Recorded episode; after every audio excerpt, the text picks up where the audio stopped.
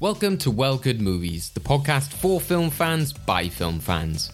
Every episode, we look at films old and new to choose what should be preserved for all time in our movie vault. With lively topics, big questions, and crazy challenges to entertain us and our guests, we always look to have fun by giving you the topics worth discussing and the movies worth watching, even if there are some duds along the way. But don't just take my word for it. Here's a preview of what to expect in today's episode.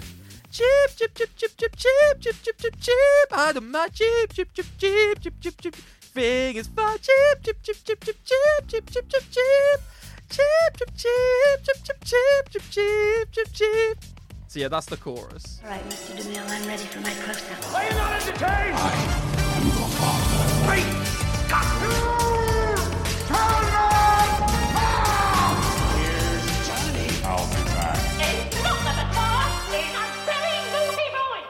Well, good movies. Hello and welcome to Well Good Movies, the podcast that gives you the topics worth discussing and the movies worth watching. Regular listeners may have realized by now that I am not your regular host, taking over for one episode only, following our victory in the Champion of Champions Endgame special. I am your host, Ed Mason, and I'm joined by my co host. She dragged me to victory in the Endgames, and now she's helping me drag our guest through movie hell today. It's Alexandra McCready. Oh, hi, Alex. I haven't heard you call me Alexandra before. It's very unnerving.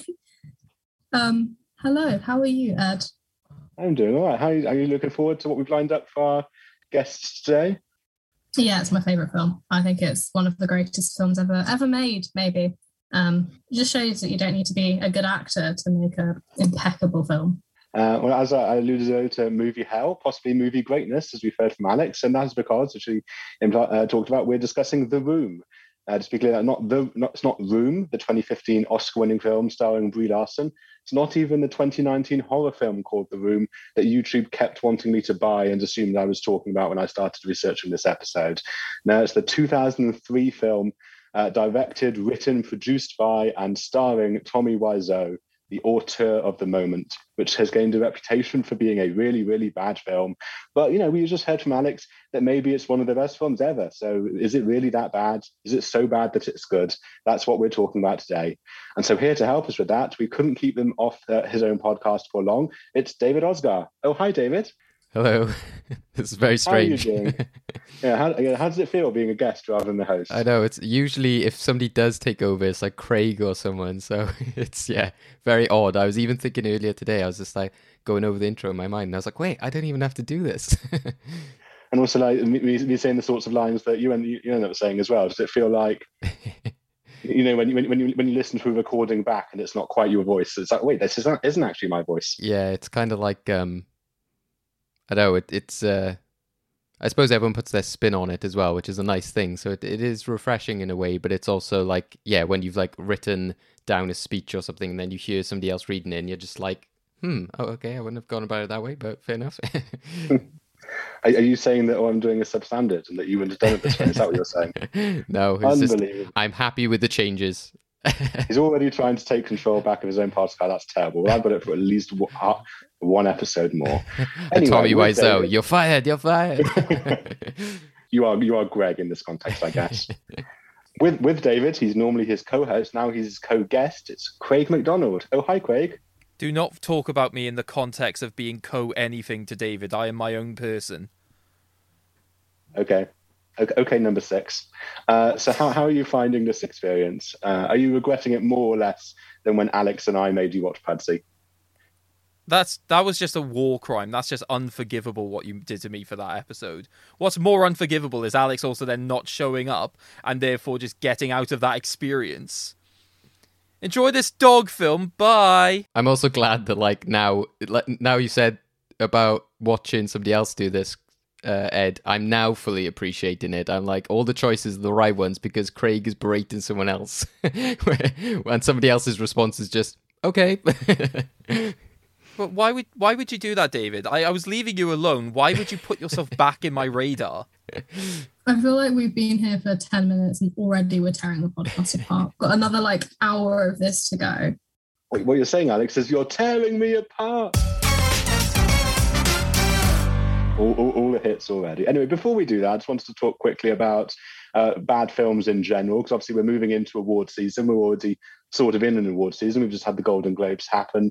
The Oscars are a couple of months away, and with the Oscars, fittingly for this episode, you get the Golden Raspberry Awards. Uh, do any of you follow the Razzies as much as you do the Oscars? How do you find all that? You know, I think in some ways the Razzies haven't aged well in some respects because you get a lot of like film journalists, especially who kind of go, you know, when they're reacting to things like the Guardian articles, which we mentioned before in regards to Shrek, that kind of like, if you have nothing nice to say, why say anything at all? Kind of aspect and where people have like here's my worst films of the year a lot of critics and people on youtube socials and stuff don't like that kind of stuff anymore so i think the razzies have kind of lost their popularity in that way that they a lot of people don't like to celebrate negativity as much as they used to, unless it's something like Donald Trump has uh, brought out a, a, documentary or something, which obviously uh, went down well in previous shows. But I don't know, they, they kind of slipped under the radar a bit more, I feel. I also just think the standard of bad we have at the moment is just just kind of boring bad. Like years ago you would get things which try to be like so ambitious that when they fail because of absolute naivety that it's just interestingly bad, or you have people who are just so up their own ass that they manage to create something so obnoxiously bad uh, that you get Razzie sweeps of of Jack and Jill uh, just winning everything and getting more nominations than there are categories.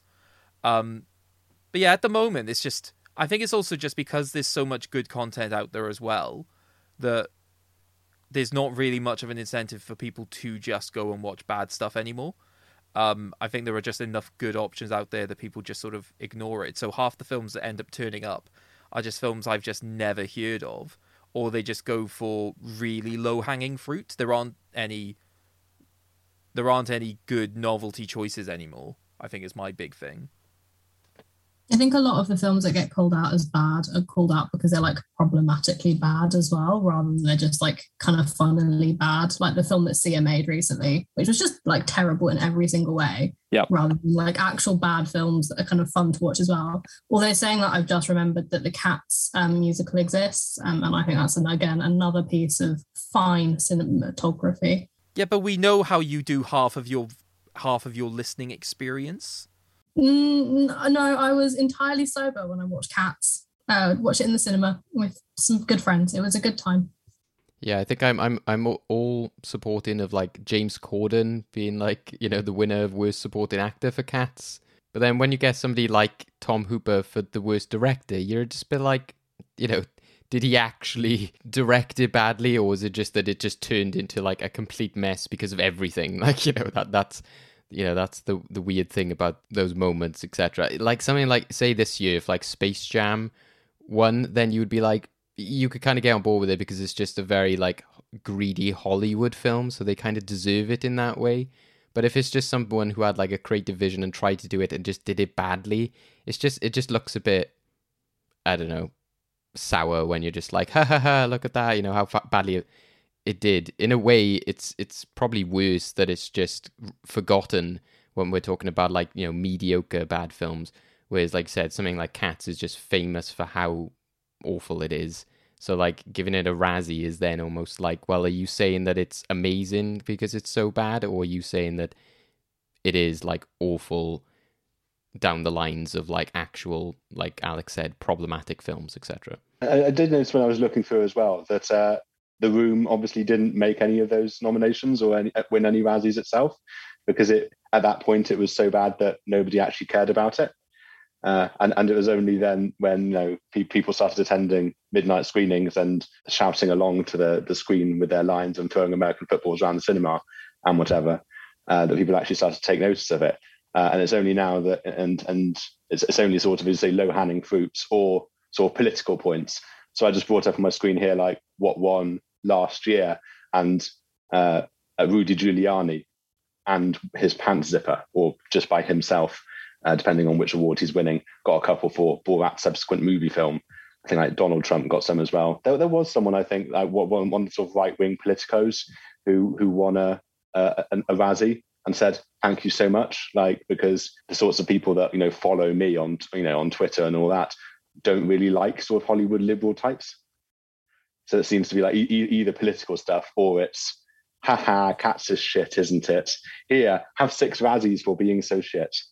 To be fair, And although the room may not have won a Razzie, um, Tommy Wiseau did pay for it to be in cinemas, uh, specifically for it to be long enough to be nominated for the Oscars. Um, and I, res- I respect the confidence. I think he made the right decision. Yeah, it would it would have been ironic if then he was then nominated for Razzies due to that decision. But uh, yeah, uh, like you said, Ed, I find it weird when Rudy Giuliani is like wins like worst supporting actor, and it's like, how is he an actor? Like it's just like when they do stuff like that, is just like like Trump, etc.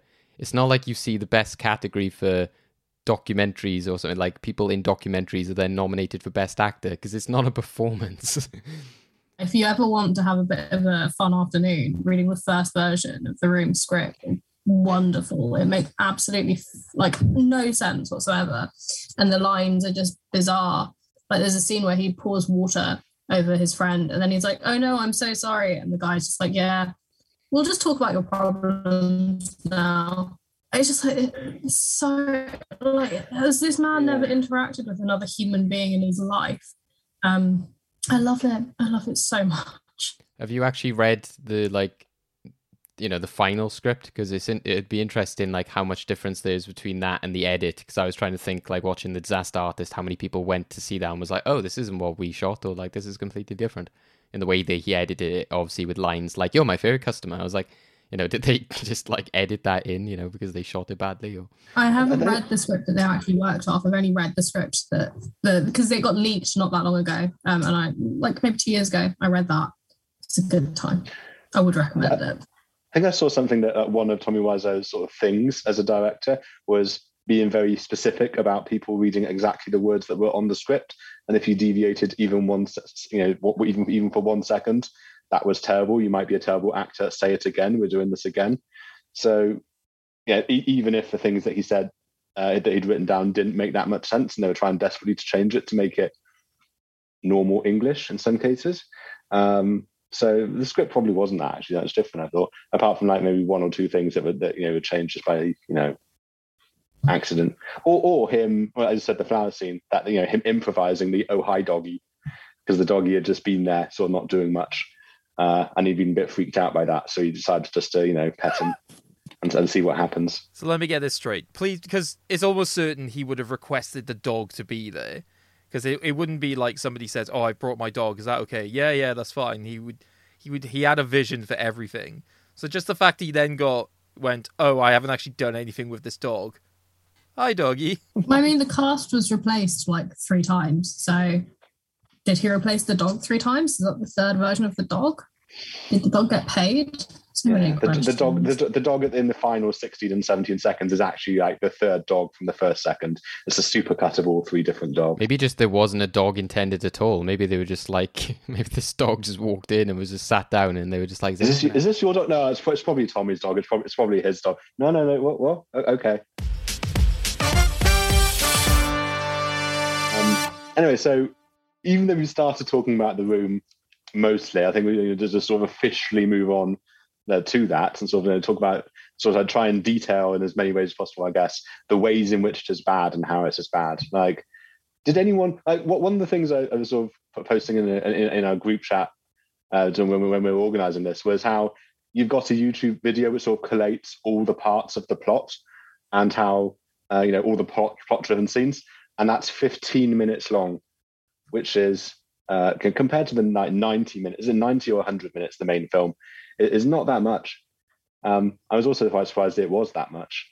So, did did, it, did anyone get any sort of actual plot to the film that made much That's sense? a plot. Oh no, no, please, Alex, tell me how many intricate levels of the plot. Uh, go on. Tommy, misunderstood hero of the entire thing, obviously. He's got a lot going on. He works in a high powered job, and his girlfriend, just an awful person who cheats on him with his best mate. Who's, and her mum has breast cancer, which was meant to be empowering to women. Um, I started researching that, but I was so confused by the whole concept that I just stopped. Um, and then because even I wasn't quite on on the level to understand that properly. The next part of the plot is that he confronts his friend, and then they find out, and then it's like Romeo and Juliet. They all die.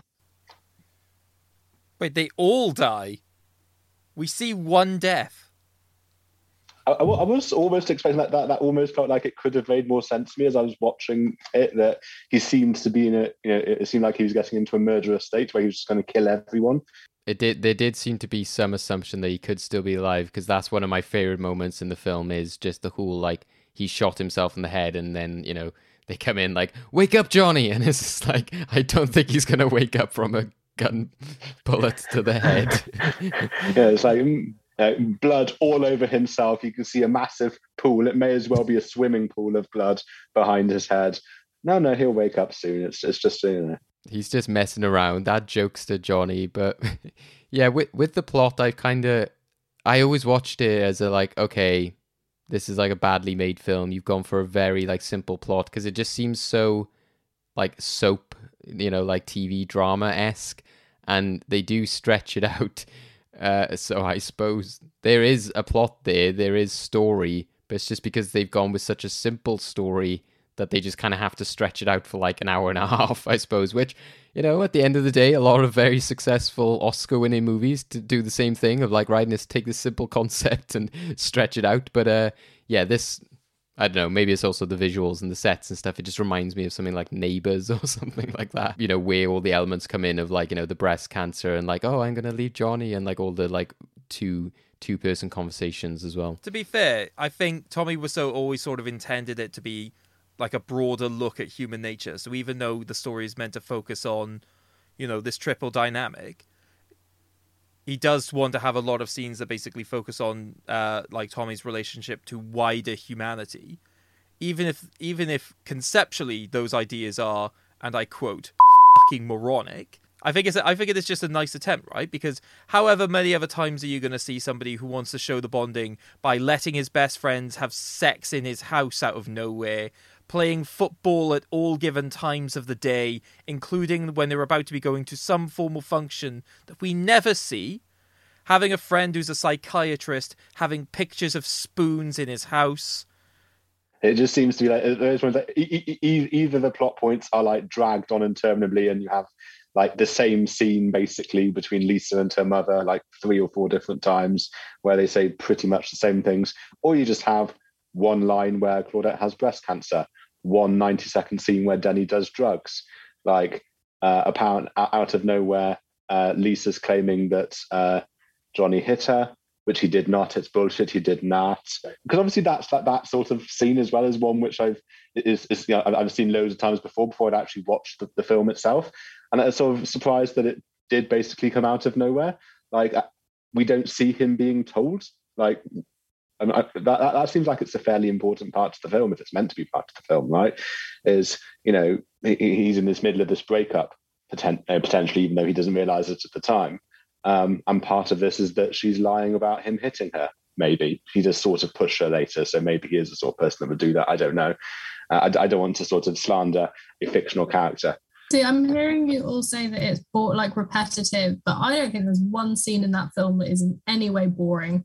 I think it keeps you guessing at every single turn. And I'm not sure that another film can do that because you can't predict what's going to happen next. Like realistic, like although it follows the most simple plot line of the, the age-old story of um, love and loss, I guess. Um, I, I think it's the most unpredictable film that exists, and therefore it's impossible to be bored while watching it. Yeah, I was just, just saying as well that also it seems to be very real life, uh, maybe to the point of being overly real life. Because I had a bit written down about all the sorts of clunky dialogue, and like when they go to the coffee shop, you see two whole couple, you know, two sets of couples before um, Mark and uh, Johnny actually ordering their coffee. And then like you see them ordering their coffee. Like, is it a hot chocolate? Yes, please. Medium? Yes, please. How about yours? I'll have a tea. Want a medium? Yes, please.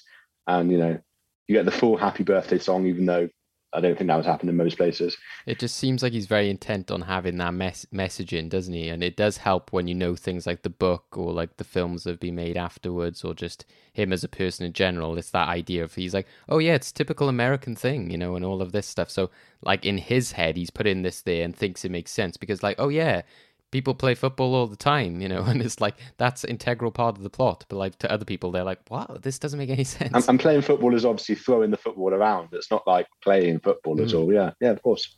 Do we know if anyone's done any sort of analytical breakdown of The Room in comparison to the works of Tennessee Williams, just to see the sort of parallels of writing? Because that that is literally how they advertise this film. So my favorite relationship with this film is that I actually entered a quiz which was all about The Room, and I came tenth of thirty-two uh, when they were in teams and I was on my own. And one of the things they made us do was watch the trailer, and we had to memorize as much as we could about the trailer. And one of them was this film is the greatest drama since since who. And yeah tennessee williams. They do love to try and build on that comparison. And as we'll discuss later with disaster artist and how many times it gets referenced there i just want to know if he genuinely thinks there's something about how tennessee williams writes his uh, writes his stories and plays etc that he was trying to emulate I just like the idea that maybe, like, if, if, if we go along with what he's claiming now, which is that it was always meant to be a black, black comedy, maybe he just really, really hates Tennessee Williams's stories and think that thinks they're totally horrible, and that's actually just him satirizing Williams.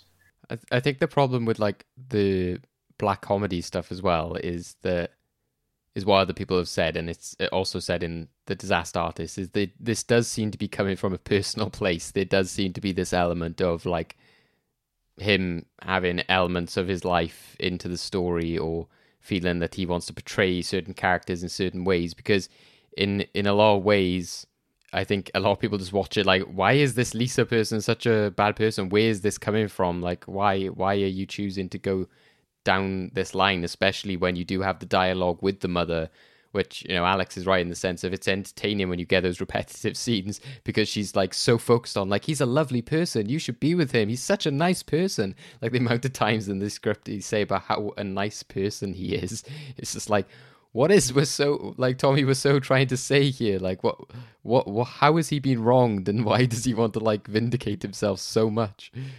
Yeah, it, it's, it's like he misread the sort of show not tell, and it's like show and tell, then show and tell again, maybe show and tell it a third time, and, and then tell it for a fourth time, just to be on the safe side, because you don't, don't know with these audiences, do you? But but also don't show or tell in other circumstances, such as you know the hitting and the drugs, and you know the party and No, that'd be silly. We don't need to see any, any reason why they've got tuxedos on. I mean, that's what people do, right? If they've got about to have a wedding, they wear tuxedos. What, what more do you want? Being too picky, David. Yeah, well, that's where you you can just imagine him that- saying all of that stuff, though, can't you? Like when the couple just randomly has sex in their house, you like you could imagine people they're like, "Why are we doing this? Where does this come from?" He's like, "Oh, it's like typical American thing. Like people, you know, like oh, it's like love and lust, and we need to show that on screen as if it is like this artistic thing." But because of just the the way it's shown narratively, we just think like this has come out of nowhere. Maybe Tommy Wiseau needs to be a more like avant-garde director. How can you say that? Well, that film was not avant-garde. Jesus Christ! it's the most unique be, like, thing I've ever seen in my life. It's unique and yet a repetition of every like piece of fake American culture that you can possibly imagine. Beautiful. I just want to know who did the uh, who did the soundtrack for it, because it's one of the most hauntingly beautiful synth sort of pieces I've dealt with in a while. So the Wikipedia page for the room does actually list a soundtrack album, uh, not not just songs, the album. Uh, it says the score was written by, let's completely mispronounce this uh, this name, Mladen Milicevic. Now let's mispronounce the university's name, Loyola Marymount University. So you know, he's actually you know proper music professor who presumably had to like study how to do music. Yeah, to be fair, their IMDb has got 44 credits. One of them is the disaster artist, but it says music department, not composer. So I don't know if it just means that he did the recreation stuff or.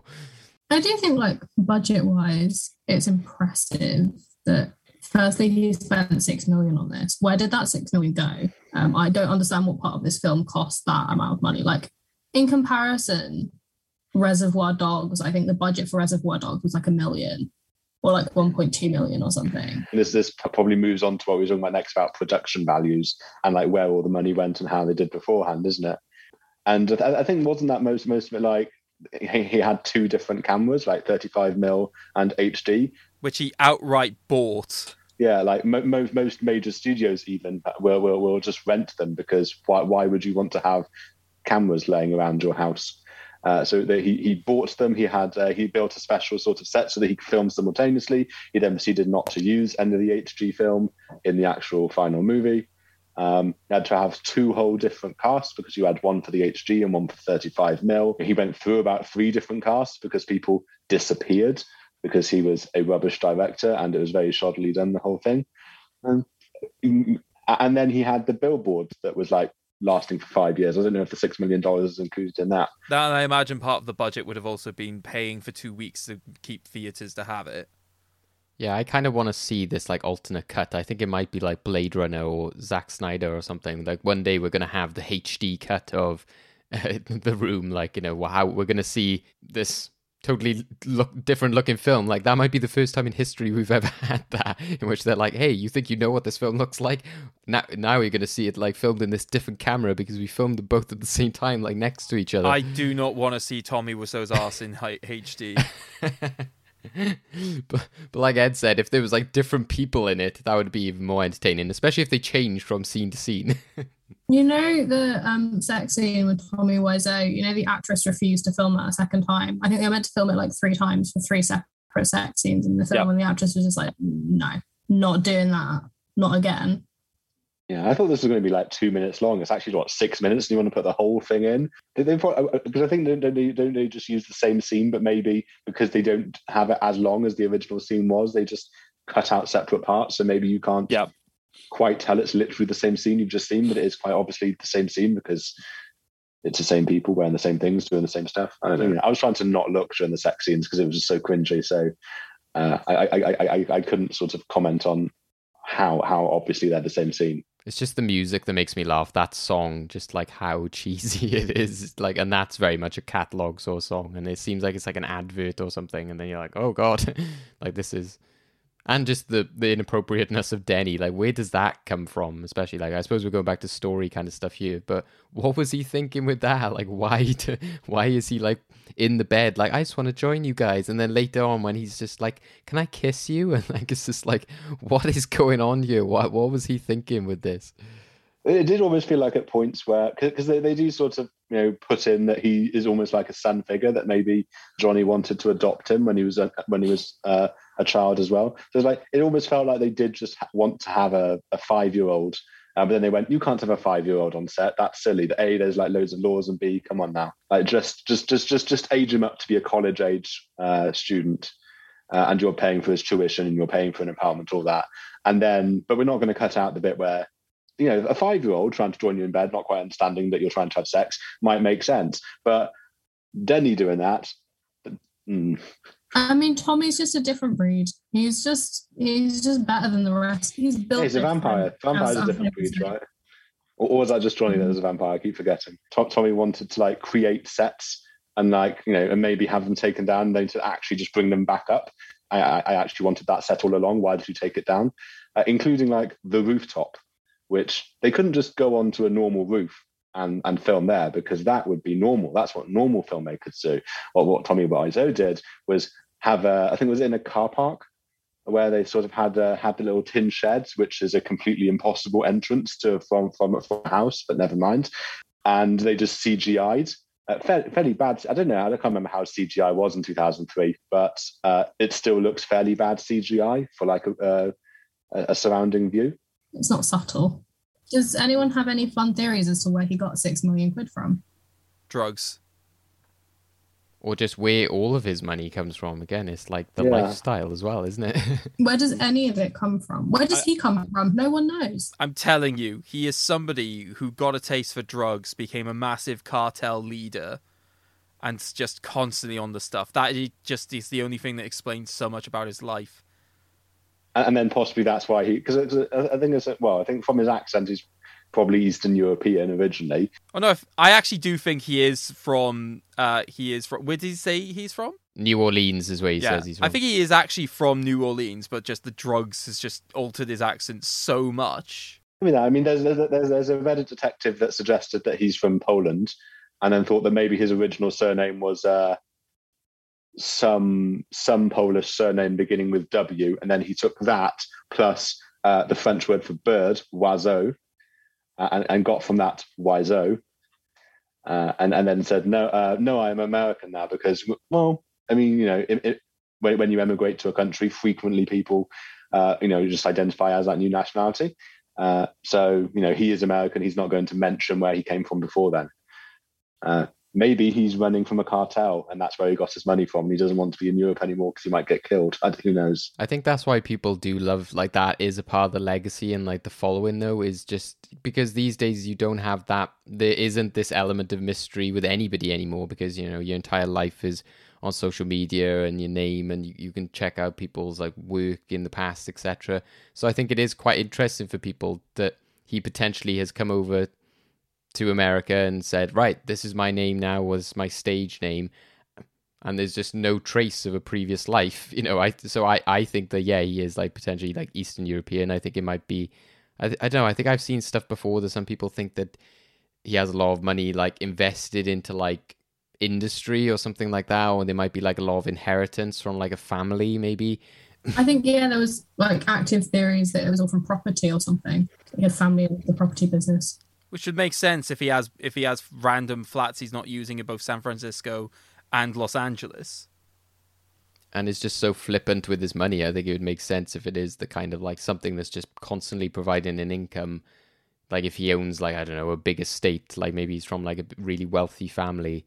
Uh, but yeah, I think that's what people like love so much about him as well is that he's like a modern enigma and people just don't know like for sure and that's the same appeal with this film that there's just such a story around it as we were saying earlier whereas something like cats or other bad movies people were just like i think was it terminator one of the terminator films like recently where emilia clarke was just like yeah we everyone knew that that film was bad on set. We knew what it was but it was just like a mediocre like action film. Whereas this has just got so many stories behind it as we've said like things like changing casts and his weird like ways of directing and the awful time that people had on set. I think it just all adds to the enigma, doesn't it? That's things. Do, do you think that if if we got if we got a time machine, uh, took a copy of the film, went back to 2002 uh, instead of 2003, and then just made the film ourselves? Do, do you think we've got something there that we could beat into it, or, or is it like part of him himself that actually is is the reason why people watch it?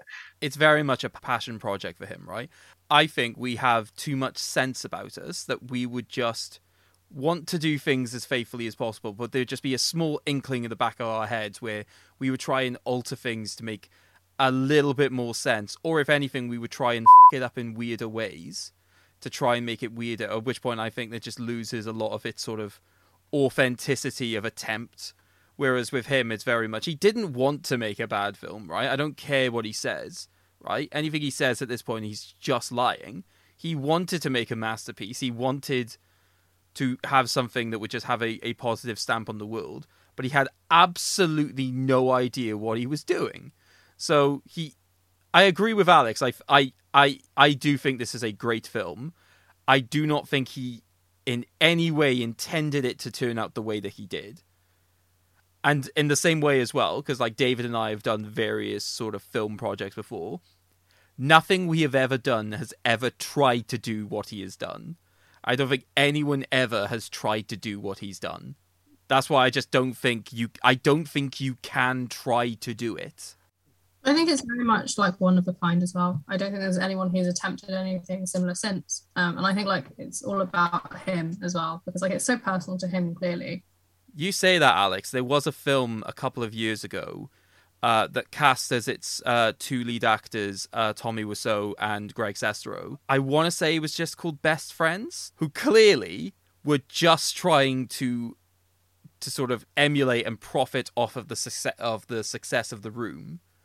Um, to a similar degree. So I think they did try and do something similar since, but it failed because the filmmakers knew what they were doing so at that point, it just comes off as as really ungenuine, and it's just okay. This just feels like a cash grab, and also the fact they're trying to direct these people seriously just means that their performances come off as uh, come off as weird as here, where it comes off as weirdly artistic. The unintentional aspect of it is, you know, and that's why it is hard to watch it and be like, no, I, I don't think you intended this to be a dark comedy, and and that's why, like you said, it's more evident when you watch things like Best Friends because yeah, I think Greg has, inv- you know, because they have an involvement in that as well. So it's not even like the filmmakers kind of like approach them. I think like Greg is like a writer on it as well. So it's like almost them doing the actual comedy that they, you know, were so claimed to have made with uh, The Room. But then Best Friends shows that, you know, if that isn't as funny or isn't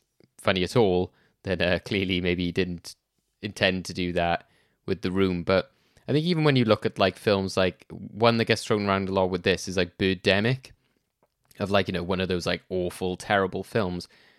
But to me, that isn't as interesting because it is just so shoddy. Like it's the the element of bad student filmmaking of just like these like terrible CGI effects, etc.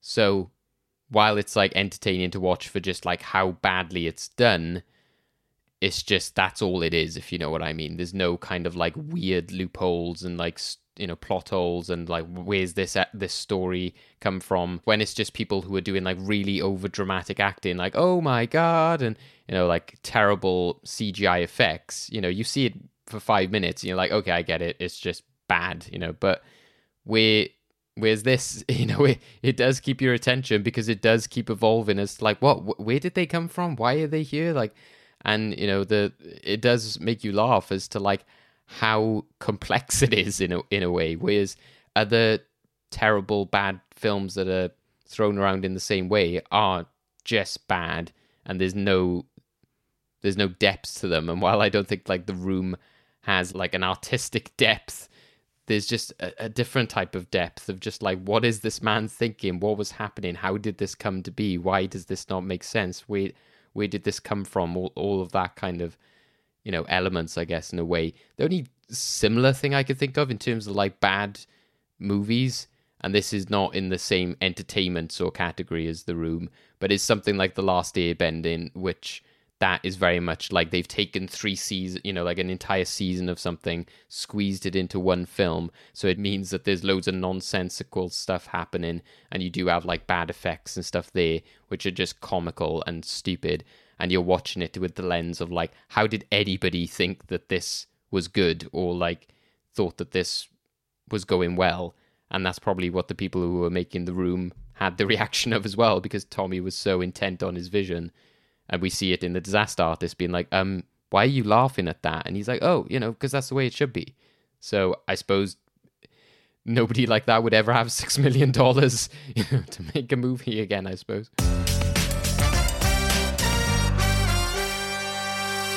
So we're talking, talking about whether it's actually then good. Like, are, are there any parts that I, I, put it down here on my note sheet as any redeeming features in the sense of are there any parts you think are actually genuinely good, not like cringily good?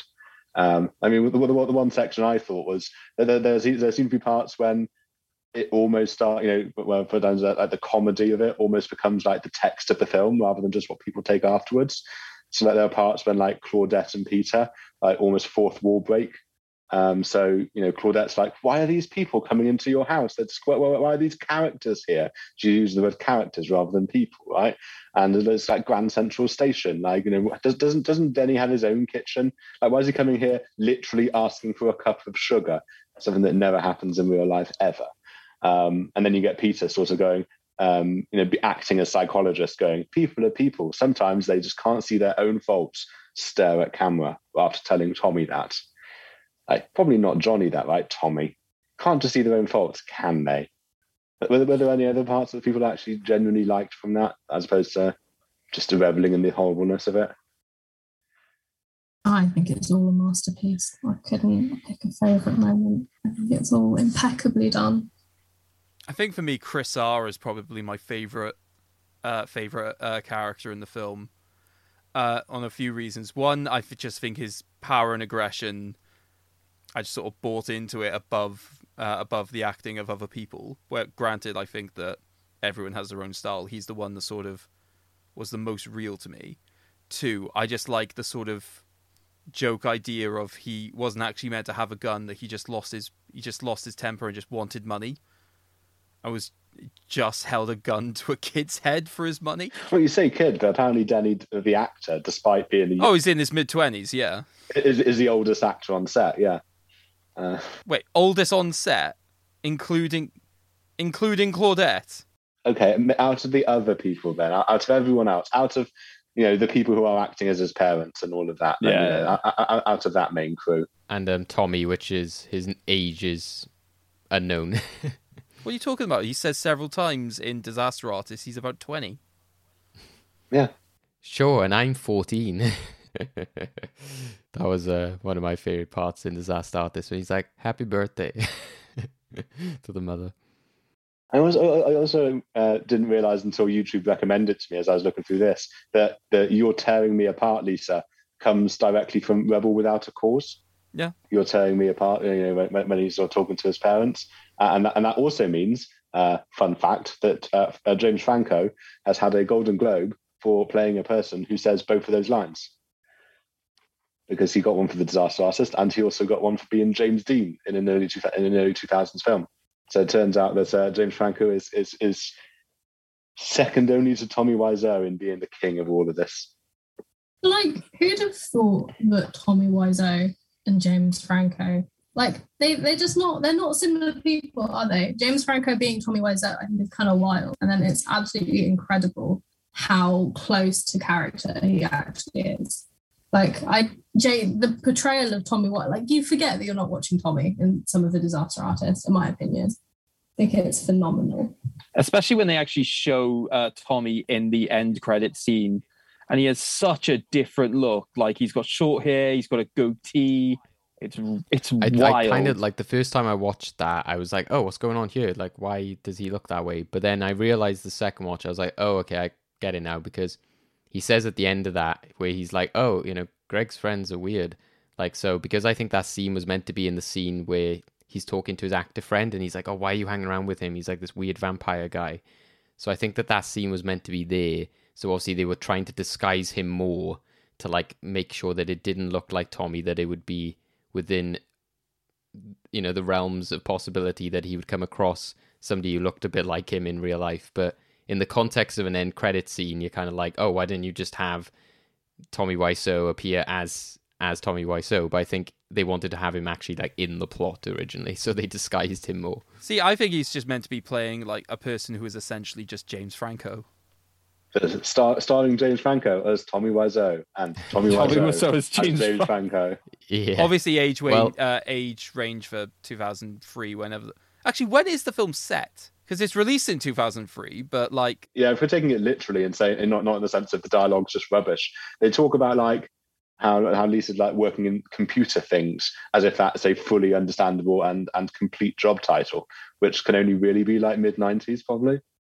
Yeah, like the the disaster artist goes from like 1999 or something Yeah. like that. So it kind of does seem like the period in which he like wrote it. But yeah, that that whole idea of like how much he becomes the character kind of rung true for me when because at first I think when you start watching you're like okay this takes a while because Tommy So is such a character it's hard to not see somebody as them imitating that character. But then as the story and film goes on, I think what Alex said is right is that he does become Tommy Wiseau so much, and like that really like stuck in my mind the most when it came to the the the filming of the sex scene in Disaster Artist, in which like when it was like he was like walking around naked and stuff like that, and I was like, oh god, like you don't want to see Tommy Wiseau naked, like oh I don't see his ass. I was like, hang on, this is like a Hollywood actor James Franco like walking around naked, which in most other films people you know probably wouldn't complain about maybe they would now because of some of the dodgy things that he's been accused of but um it's like it's just showed then that i was like actually like oh you know like it's tommy i don't want to see that. And i was like oh wait like that's not tommy. So it, it was really weird to have have that moment. But i am curious I, I wanted to ask alex actually like what like do you did you go into this film like oh this is like a terrible film and you came out like oh that's a masterpiece. Is it like do you enjoy it in like oh i love it because it's so bad or do you just generally think it is like misunderstood? I don't know how much I can commit to the bit here. Um, I remember um, very specifically. I remember the first time I watched it. I watched it for the first time with an ex, um, and and one of my best friends. We all watched it at the same time, and like it's just one of those films. I think it's one of the few films that again I just can't take my eyes off it. Like there's no point in that film where I'm thinking, "Oh, this is a bit boring now," because it's just so bizarre. And I think it's like probably more engaging than almost anything else. Um, but it's because it's all unintentional, and I think the beauty of it is that it's unintentional. Well, it's intentional, but like the the what they've created is unintentional. I think that's just like really really cool. Um, I do have a like I can see why people would say it's a bad film. I can see like that it is a bad film in the way it's made and the script and all of that sort of thing. But I think it all comes together so beautifully. Like there's so many bad films that you get 10 minutes into watching, you're like, I just can't take this anymore. I can't deal with this anymore. Whereas this, you get 10 minutes and you're like, what are they going to do next? Like, what, what, what is happening here? Um, I like, again, I don't think there's anything that's been created that's like it at all. I also very much distinctly remember um, one of the fir- like very like first times I met Craig. We were not the first, but like in, in sub like five times of meeting Craig. Um, we were in the car traveling quite a long journey to Exeter and maybe 10, 15 minutes in, Craig was like, oh, so what is your favourite film? Um, and I said The Room, and I, Craig looked very shocked at the time. Um, it was a good, it was a good time though, and I was like, this could have gone very wrong if I'd told a film podcast co-host, uh, like 20 minutes into quite a long drive, that my favourite film was The Room, and they took me too seriously. So, I obviously did have I did have to question the realms in which you chose the basis of your favorite film, right? I love this film. I can't say it's my favorite film because I think that's sort of an insult to the wider film industry. Because you have loads of people who put in probably the same amount of effort and passion as Tommy Wiseau and more, and produce films that would be considered like over overly good. If I turn around and said that's great, but I'm going to go with essentially the meme masterpiece, they go, well, "What was the fucking point of my life?" I mean, like genuinely, I I sat down the other day and I was like, I'm going to watch a good film today, and I tried to watch Reservoir Dogs, and I got to like I, I've not seen the last twenty minutes of it. I got so bored. It's just so boring, and yet that's quite controversial opinion, I guess. But I just I do think that burn her. Have you been to then, or would you go to like midnight screenings? Because it's more common in America, but like there are there's like one or two theaters in London, for instance. I don't, I don't know if this should be like a, a well good movies road trip that we should do at some point. is go to the Prince Charles Theatre in London and like see see, see one of the things, and maybe post COVID when you can actually like do the because like like like with the Rocky Horror Picture Show, like you you get like you know people shouting things along with the screen and sort of throwing things at the screen and all that. With this, you get people throwing like plastic spoons at the screen and uh, throwing American footballs around the place. Is that something you have done or would do? Uh, do you enjoy it that much? I would 100% do that. If I had the opportunity, I would definitely go to that. I Who wouldn't? Go. Yeah. Cool. So that's the road trip sorted then, yeah? Okay. We'll, we'll, we'll lock it in. We'll organise it later. Well, that that's a big again appeal of the film, isn't it? It's just that experience. That's what I remember so much about it was um, like uh, I think yeah, the first time I watched it fully, like sat down and watched it, was in uh, film society at university, and it you know it was it was just such a laugh. It was a room full of people watching it in this like lecture theater, and we were all just like pissing ourselves laughing. So you know, it is an experience, and that you know, and that goes similar to what people have said recently with blockbusters when people are cheering and clapping it's the same thing. It's the experience which adds to your to your viewing of the film. For me, my first time actually properly watching it because I had seen film reviews of this film, so I knew the sort of meme big moments. But my first time watching it, we actually played the Tommy Wiseau drinking game. So we did watch it, and some of the rules I remember are take it uh, take a sip whenever he laughs inappropriately. Take a sip when Greg doesn't know what's going on. Take a sip when the mother asks a question. Uh, take a drink when you see a picture of a spoon. I think it's like down your drink when they start playing football. Like there's some great moments there. And it was again, it was just a great experience. Is this something that could like just make any film good? Like, like it, it, does this mean there's no distinction between bad films and films that are so good they're so bad they're good? In that you could just take Pudsey the Dog the movie and go right. We're going to drink whenever an animal takes a shit. We're going to drink whenever you know people take Pudsey too. I don't know. I'm, I'm trying to remember the film now. It was a long time ago. Yeah, that's the problem, Ed. Right? You can't remember the film well enough to be able to have those distinction moments. That's maybe why you shouldn't have put me through that. Sorry, I don't know where that came from. Um, the the weird thing I find with this as well, though, is like what you rate it as well. Is like if you're looking at like famous films, etc., or you go to the cinema and you're like, oh yeah, you know, and you wanted to review it, or like in your head you're thinking like, yeah, so you know, five star film, etc.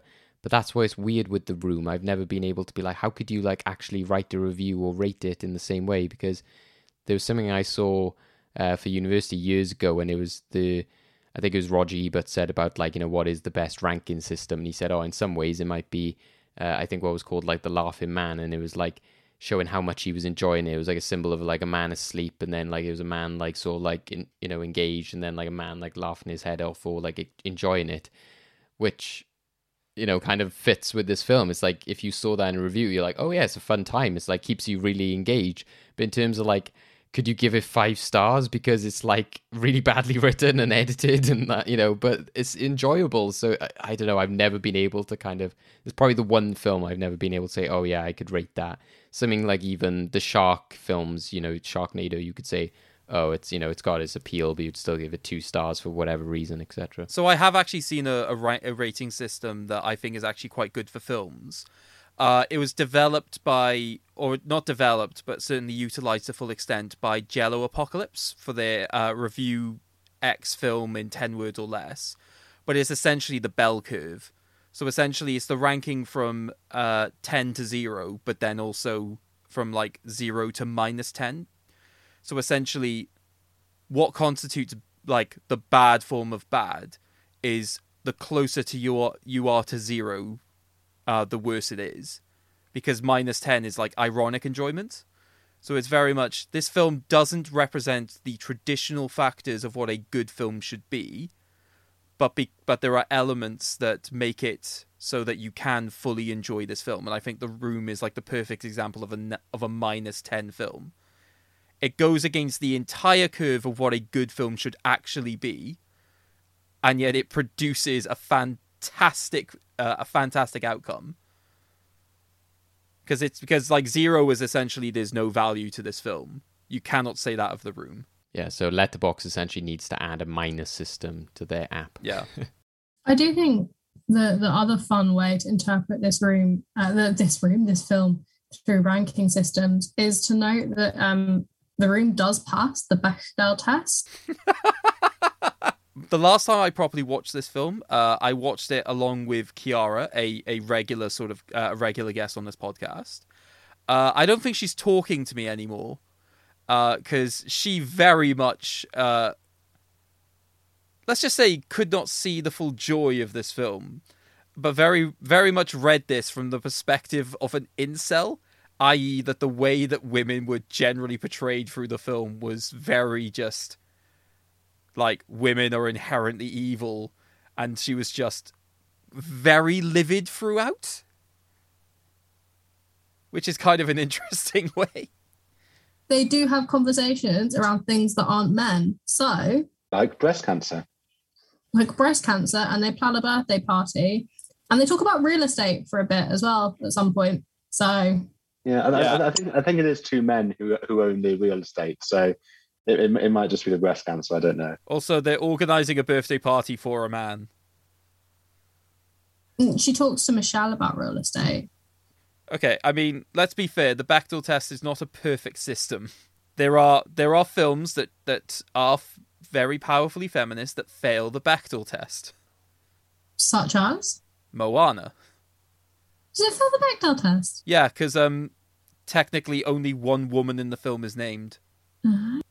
Yeah, the because gra- even though she talks to the grandmother a lot, not named. I don't. Yeah. So, so one of the many memes of film, or ways that the, the, the, the, song has been memed, is through the Gregory brothers doing a songify mashup uh, of the film and turning it into a good song, which I believe Craig knows more about. Yeah, I, I utterly adore this video. Essentially, the Gregory brothers will just take a lot of clips and just put them through a lot of auto tune. Uh, so I think some of the examples that we were talking about earlier uh, with things like they've done presidential debates, they've done various news reports. I think they've even I think one of the more popular ones.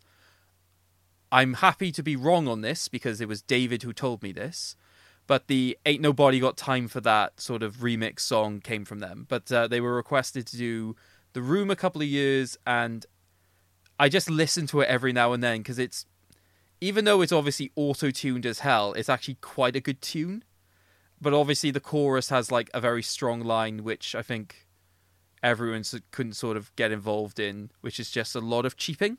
So I am actually trying to learn all of the words to this song, but it's quite difficult because there's a part where it's just they're just saying hi to loads of different people. So or, getting the order of that is a bit difficult. I'm finding it to imagine hard, uh, finding it hard to imagine most of this song. Craig, can you give us maybe a sample of some of it? Yeah, sure.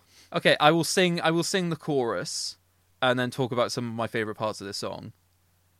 I did not hit her. Oh hi, Mark. Lisa, Lisa, you're tearing me apart. You know what they say.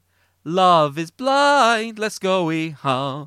Everything is fine. Cheep, chip, chip, chip, chip, cheep, chip, chip, chip, cheep. I don't mind cheep, chip, chip, cheep, chip, chip, chip. Is fine. Cheep, chip, chip, chip, chip, cheep, chip, chip, chip, cheep. Cheep, chip, cheep, chip, chip, cheep, chip, cheep, chip, cheep. You're tearing me apart. Oh, hi, Mark. So yeah, that's the chorus. And like and there's basically scenes where they've just taken like his speech at the birthday party and sort of mashed that together. And the end just sort of gets a bit chaotic, but my favorite auto-tune line of that is that they've taken the scene from uh, uh, Denny's confrontation with uh, Chris R and they've just uh, they've just auto-tuned very highly the what kind of drugs do you take? Which is just a fantastic moment. But yeah there's just so many memes about the film which are just great. I mean thankfully people don't make the memes because the film just does it itself. My favourite bit about that is that where I live, I live with um, friends, um, and my room is almost entirely soundproof unless you stand right outside my door. Um, so the as Craig starts singing, my like three or four of my flatmates are just in the hallway outside my door. And I've had some very concerned texts. They were like, Alex, you said you were busy and it was important. What is going on? Um, and I don't know how to answer that. So We're singing about the room. How more important do you want to get? Cheap, cheap, cheap, cheap, cheap, cheap, cheap, cheap, cheap, cheap, cheap, cheap. It it does just show though that song how how fantastic it is just to like those moments even apart from them existing on their own that it can make something so unique in itself as well you know it's, it's just like all of those lines you know like the cheap cheaps and you know like love is blind you know like you hear that and you're just like wow that actually does sound really poetic and kind of meaningful but it's kind of like in this really weird out of context bit of a film in which he's like you know what they say? Love is blind and but it actually like does sound like it really fits in this like kind of like crazy yeah didn't that line become your favorite song. line of the film at one point? You were just like oh he's so sweet and naive saying it I think it was more for the song that I liked it, but yeah, maybe it uh, continued to make me laugh in the film as well. It's a good sort of gateway drug then, sort of, sort of to just have the song and sort of show people that. And this, and this is actually a very cool film, very, very poetic and melodramatic and all that. And then sidle them into the rest of the film later, maybe, when they can appreciate the ironic enjoyment of it.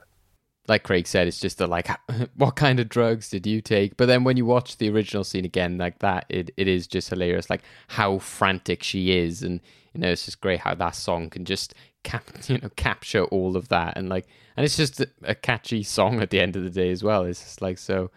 Yeah, it's just funny how you know it's got all the things like you know them doing the chicken stuff and like them throwing around the ball and so the the song itself is like so much about like the infamy of the film, uh, but then becomes its own thing as well. So it just shows like what what a meme machine that that movie is. Yeah, that and they also they also really emphasize the "I love you as a human being" uh, line.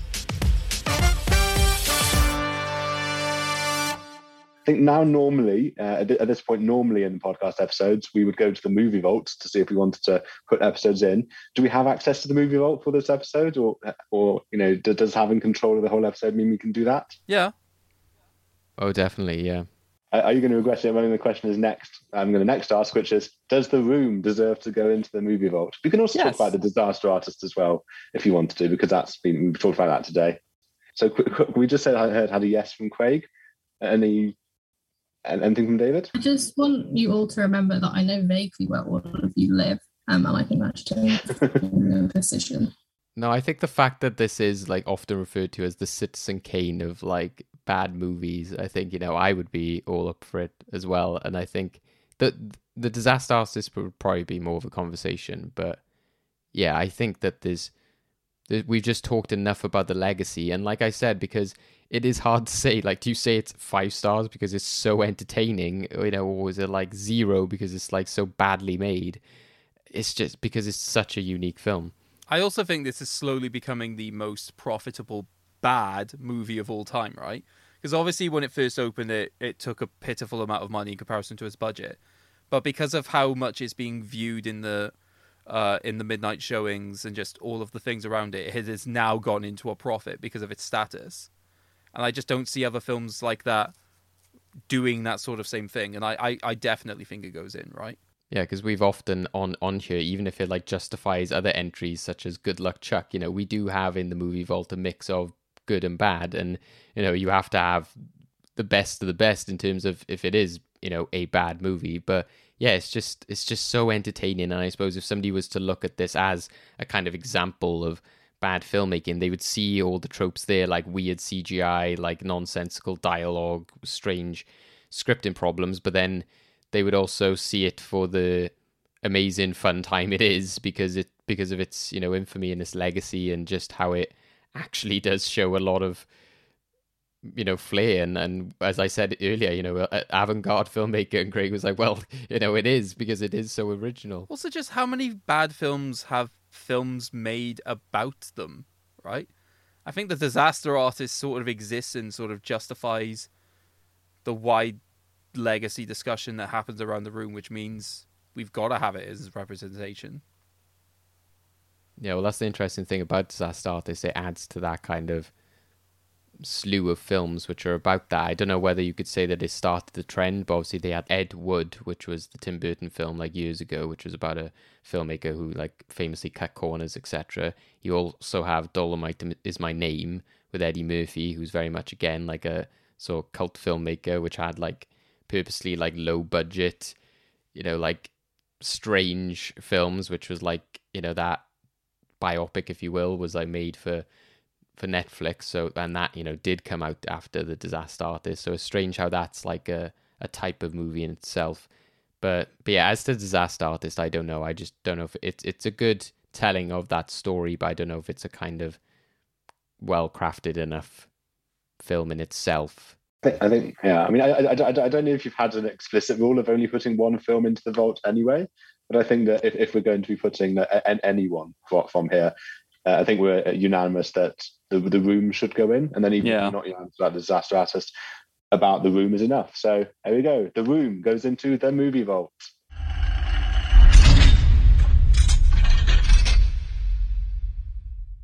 We're in the end game now.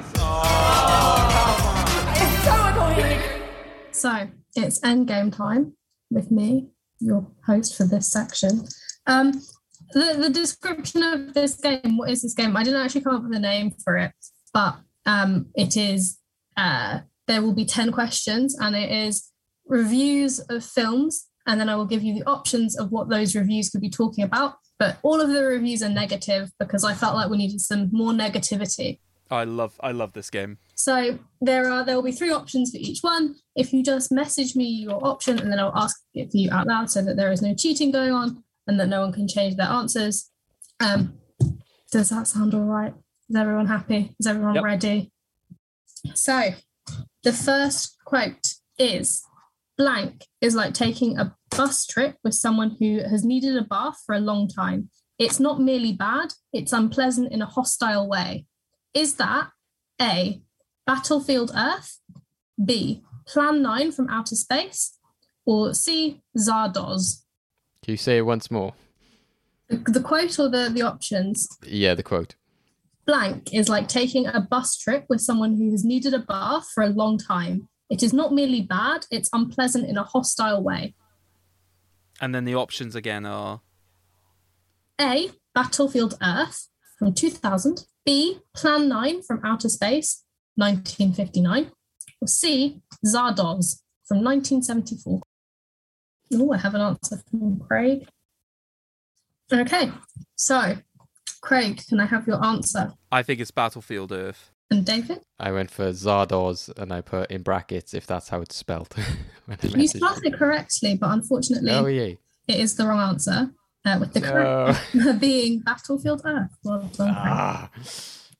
I thought that might be the See, it's case. because it said it was hostile. I thought, oh well, it sounds like it's more like centered on like one entity. Yeah, I just know that Battlefield Earth was again trying to be, you know, a standard sort of action film, but everything about it was so awful. I know a lot of people thought it was sort of aggressively bad, so that's why I just put it down.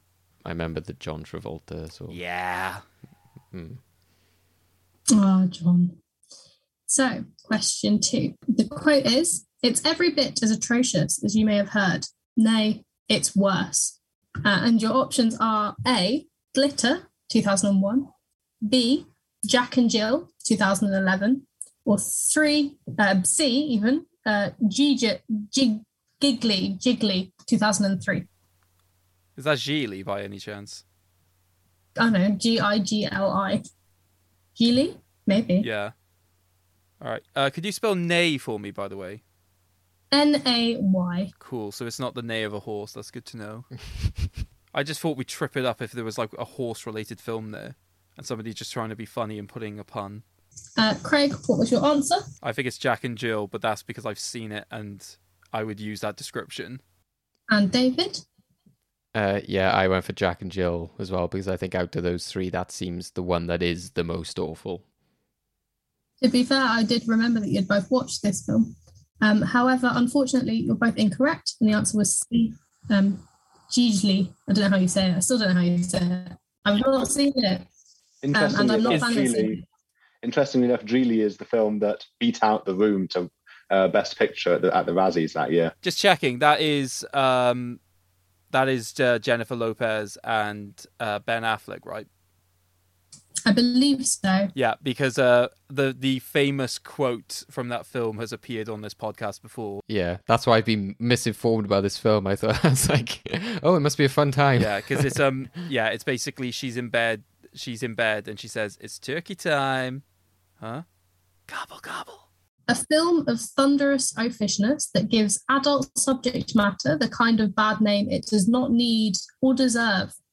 And your options are A. Basic Instinct 2, Risk Addiction. B. Showgirls. Or C. Fifty Shades Darker. Oh God, that's a hard choice. What's? Can you say it again? Say the quote.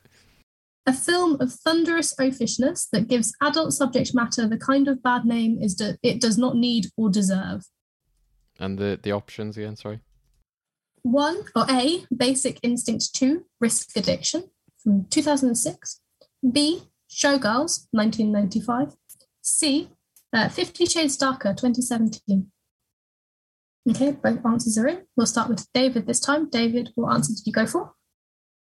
I went for Fifty Shades Darker just because of the adult themes, but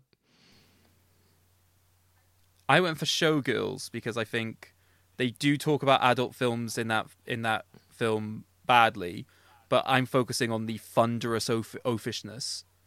Well, the answer was, in fact, B, Showgirl. see when I hear thunderous oafishness, all I could think of was something like Mad Max Thunderdome or something like that. So once that wasn't the options, I was like, The moment I heard Showgirls, I thought it was like that. The moment I heard Fifty Shades Darker, I was just like, that could complicate things.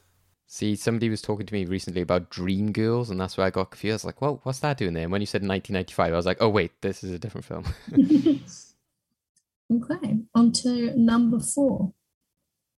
Even if we put whitewashing aside for a moment, Blank fails in so many avenues. It's boringly told sci-fi movie, blandly directed action movie, and a deeply shallow adaptation of some pretty excellent source material.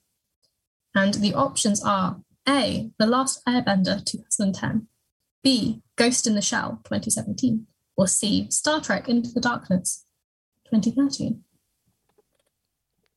oh, that's tough. Can you say the quote once more?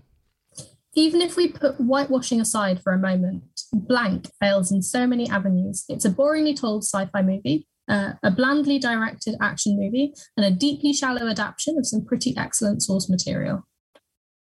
Ooh, I have both the answers. Craig, would you like to reveal what film you picked? It's surely got to be Ghost in the Shell.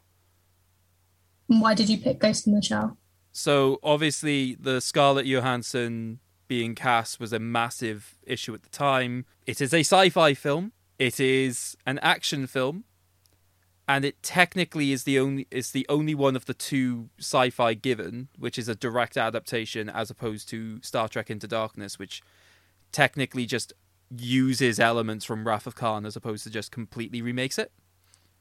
Yeah, I went for Ghost in the Shell. I was to go for Last Airbender, but when you said it again and I heard sci fi, I was like, oh, okay, because to me, Last Airbender has more whitewashing in terms of the amount of characters, but then Ghost in the Shell has a very infamous case of that.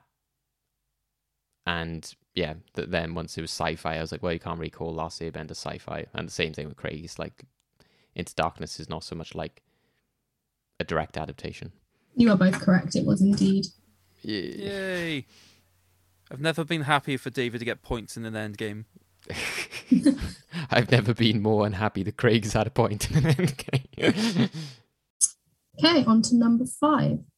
Um, the film's premise is thinner than the heroine's G string. is it A, striptease, B, basic instinct 2, or C, burlesque? And have the answers in. Uh, Craig, would you like to reveal your answer? This this is a hard one. Uh, I ended up going with burlesque. Okay. And David? uh, I went for striptease because I thought that it because it was talking about a central protagonist, whereas I thought the the other films seemed to have like a sort of collective cast. Yeah, and that logic has done David well because it was in fact a striptease. Cool. Moving on to question six. Every time Depp gave a phlegmy little stammer and jauntily uttered lines like "I say, old bean," I wanted to bop him on the he- uh, bop him on the same with a rotten tangerine. So your options are A. Alice in Wonderland, B. The Lone Ranger, or three, um, three C. Another one that I can't pronounce. Mortdecai. Mortdecai? Uh, Mortdecai, Yeah. yeah. the Johnny Depp. Say the quote again. Sorry, just the Every time Depp gave a phlegmy little stammer and jauntily uttered lines like, I say, old bean, I wanted to bop him on the head with a rotten tangerine. Uh, cool. David, what did you pick and why? I went for Mortdecai because I don't believe he says old bean or anything like that in Alice in Wonderland. He's a bit more like weird and goes Scottish and stuff in that film. And the second of what was the second one again? Uh, The the Lone option. Ranger. Lone Ranger, yeah, same thing because he's doing like Native American in that. I can't imagine you'd say old bean in that either. Craig? I also put Mortdecai. Um, again, just sort of thinking about the types of voices. Uh, I know that people hated sort of Depp's voice specifically in that film. You are both correct. It was C. Mortdecai. Cool. Question seven, and we are almost neck and neck with David trailing by one point. Wait, is it one point between us? Mm-hmm. I thought it would. Be... I thought it was two because I thought there's two that I got right that David got wrong. Mm, David got one right that you got wrong. Oh yeah, of course. I'm, Never I'm keeping score carefully. Don't Yeah. worry. Sorry, sorry. Don't forget striptease. uh, perfect. Number seven. It tries awfully hard. In the end, it tries our patience. Is it A, W E, B, Grace of Monaco, or C, Swept Away?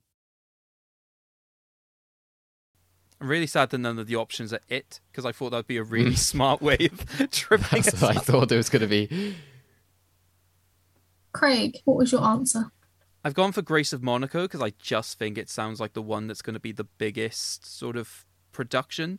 So therefore, sort of trying hard, but potentially just trying our patience. David?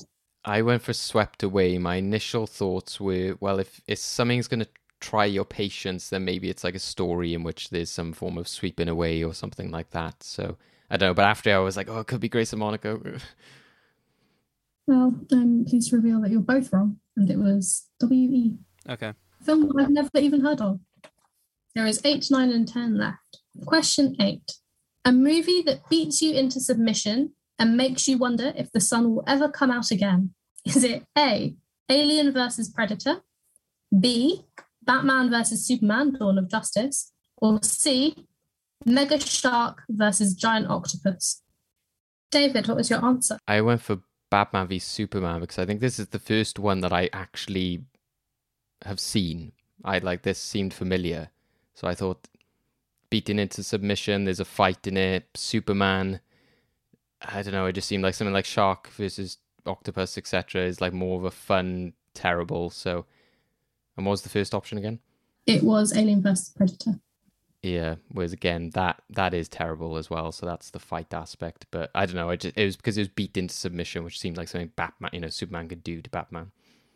And Craig, your answer? I also had Batman v Superman. My logic for it was I think it's the only one of those three that I can see people genuinely being disappointed at not liking. Therefore, the sort of the will the sun ever rise again is sort of you'd only say that if you you know cared about something deeply. I just don't know how many people would care about mega shark versus giant octopus in the same way, and also Alien versus Predator is going to be seen as such a cash grab. I just don't think people have the same emotional investment. You are both correct. Um, and it was Batman versus Superman, um, a film that I watched the director's cut of because my dad wanted to. Um, and it will be many hours of my life that I will never get back. And yet, the better version. It was so tiring. I mean, I've not seen it and I refuse to, but apparently it is the better version. Well, on to question nine.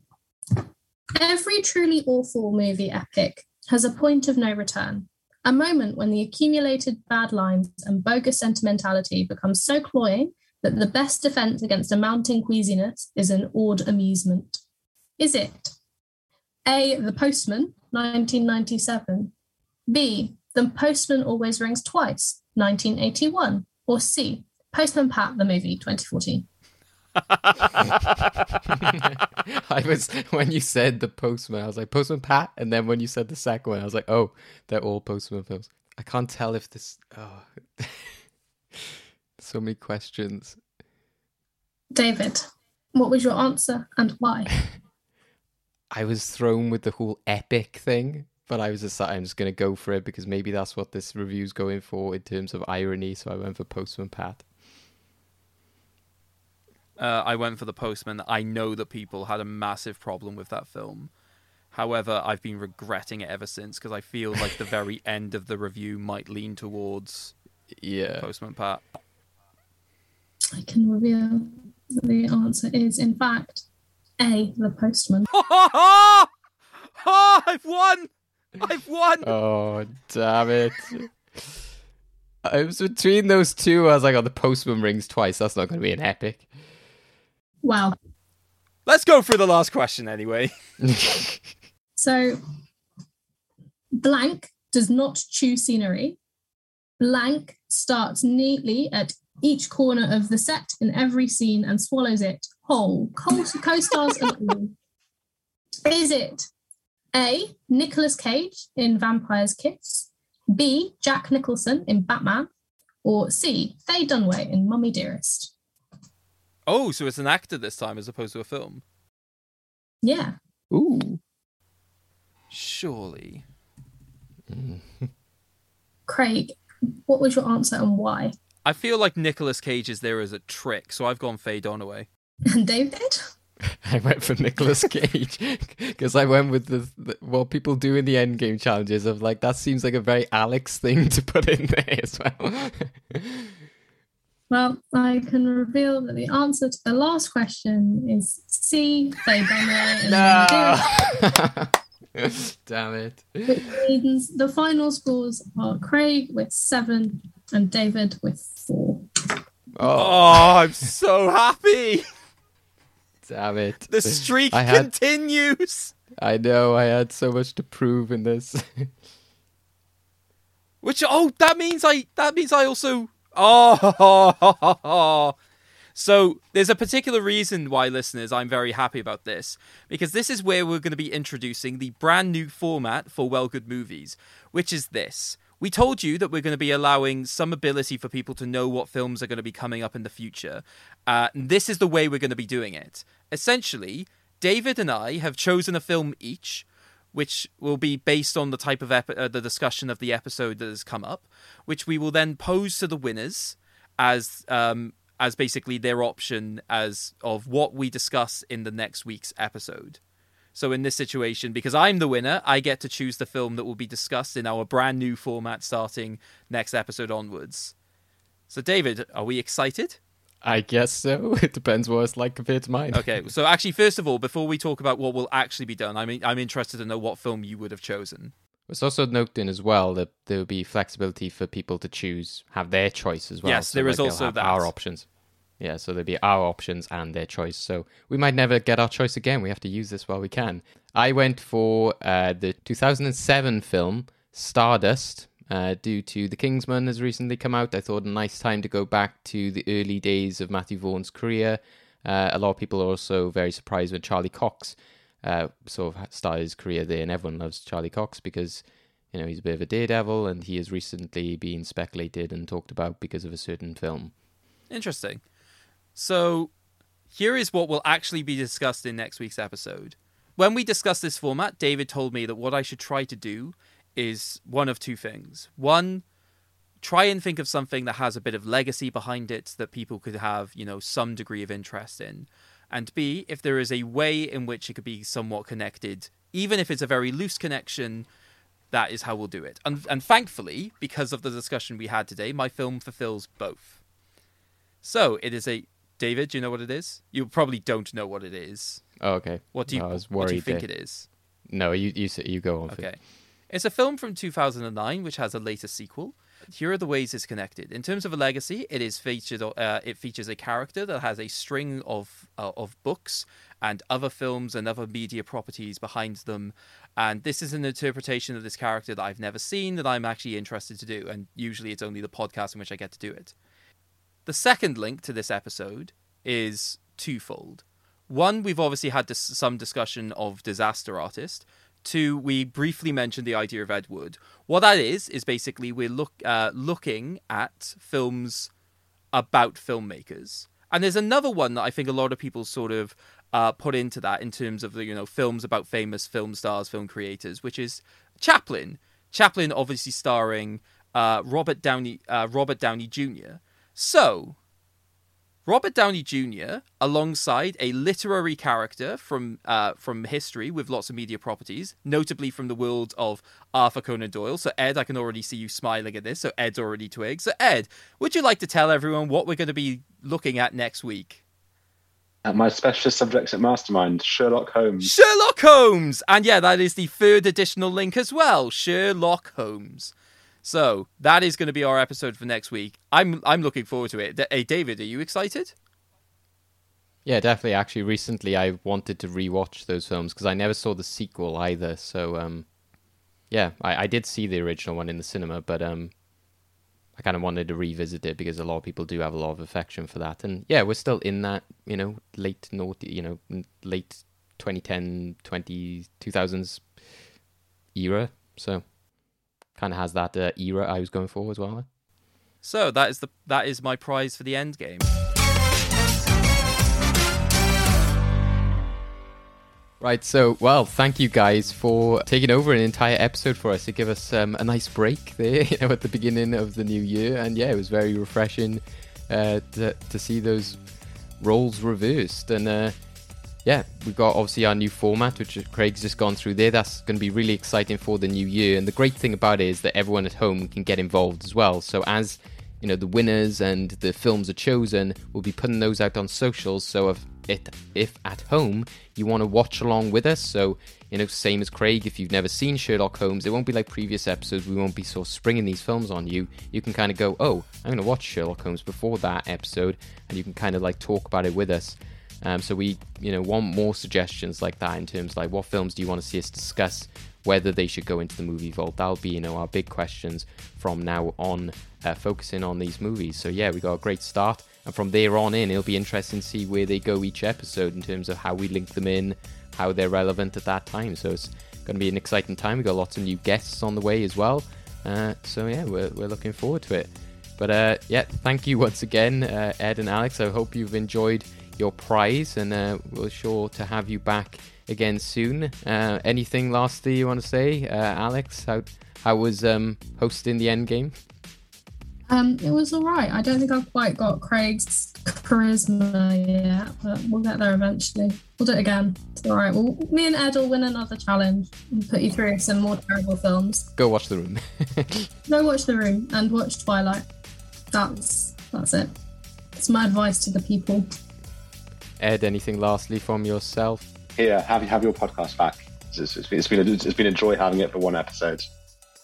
Uh, well, we're glad you enjoyed, guys. Uh, yeah, so thank you very much uh, for everything you've done. It's been a really fun start to the new year. Yeah, and go check out uh, if you haven't seen how Ed and Alex won this prize, and go check out the Endgame Champions Cut, as we called it. In terms of ourselves, you can catch us on all the socials. As I said, we'll be posting uh, frequent updates now with sort of like fun trivia and you know more info of the films we'll be covering, what's in the vault, etc. So, uh, and then we'll be talking about uh, next episode uh, in two weeks' time. We'll be talking about Sherlock Holmes uh, from 2009.